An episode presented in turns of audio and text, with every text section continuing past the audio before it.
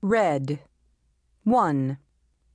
This pile of bones is really an American mastodon, the Mammut americanum, and it roamed upstate New York at the end of the Ice Age, about 11,000 years ago. It was a relative to today's modern elephant and the extinct woolly mammoth.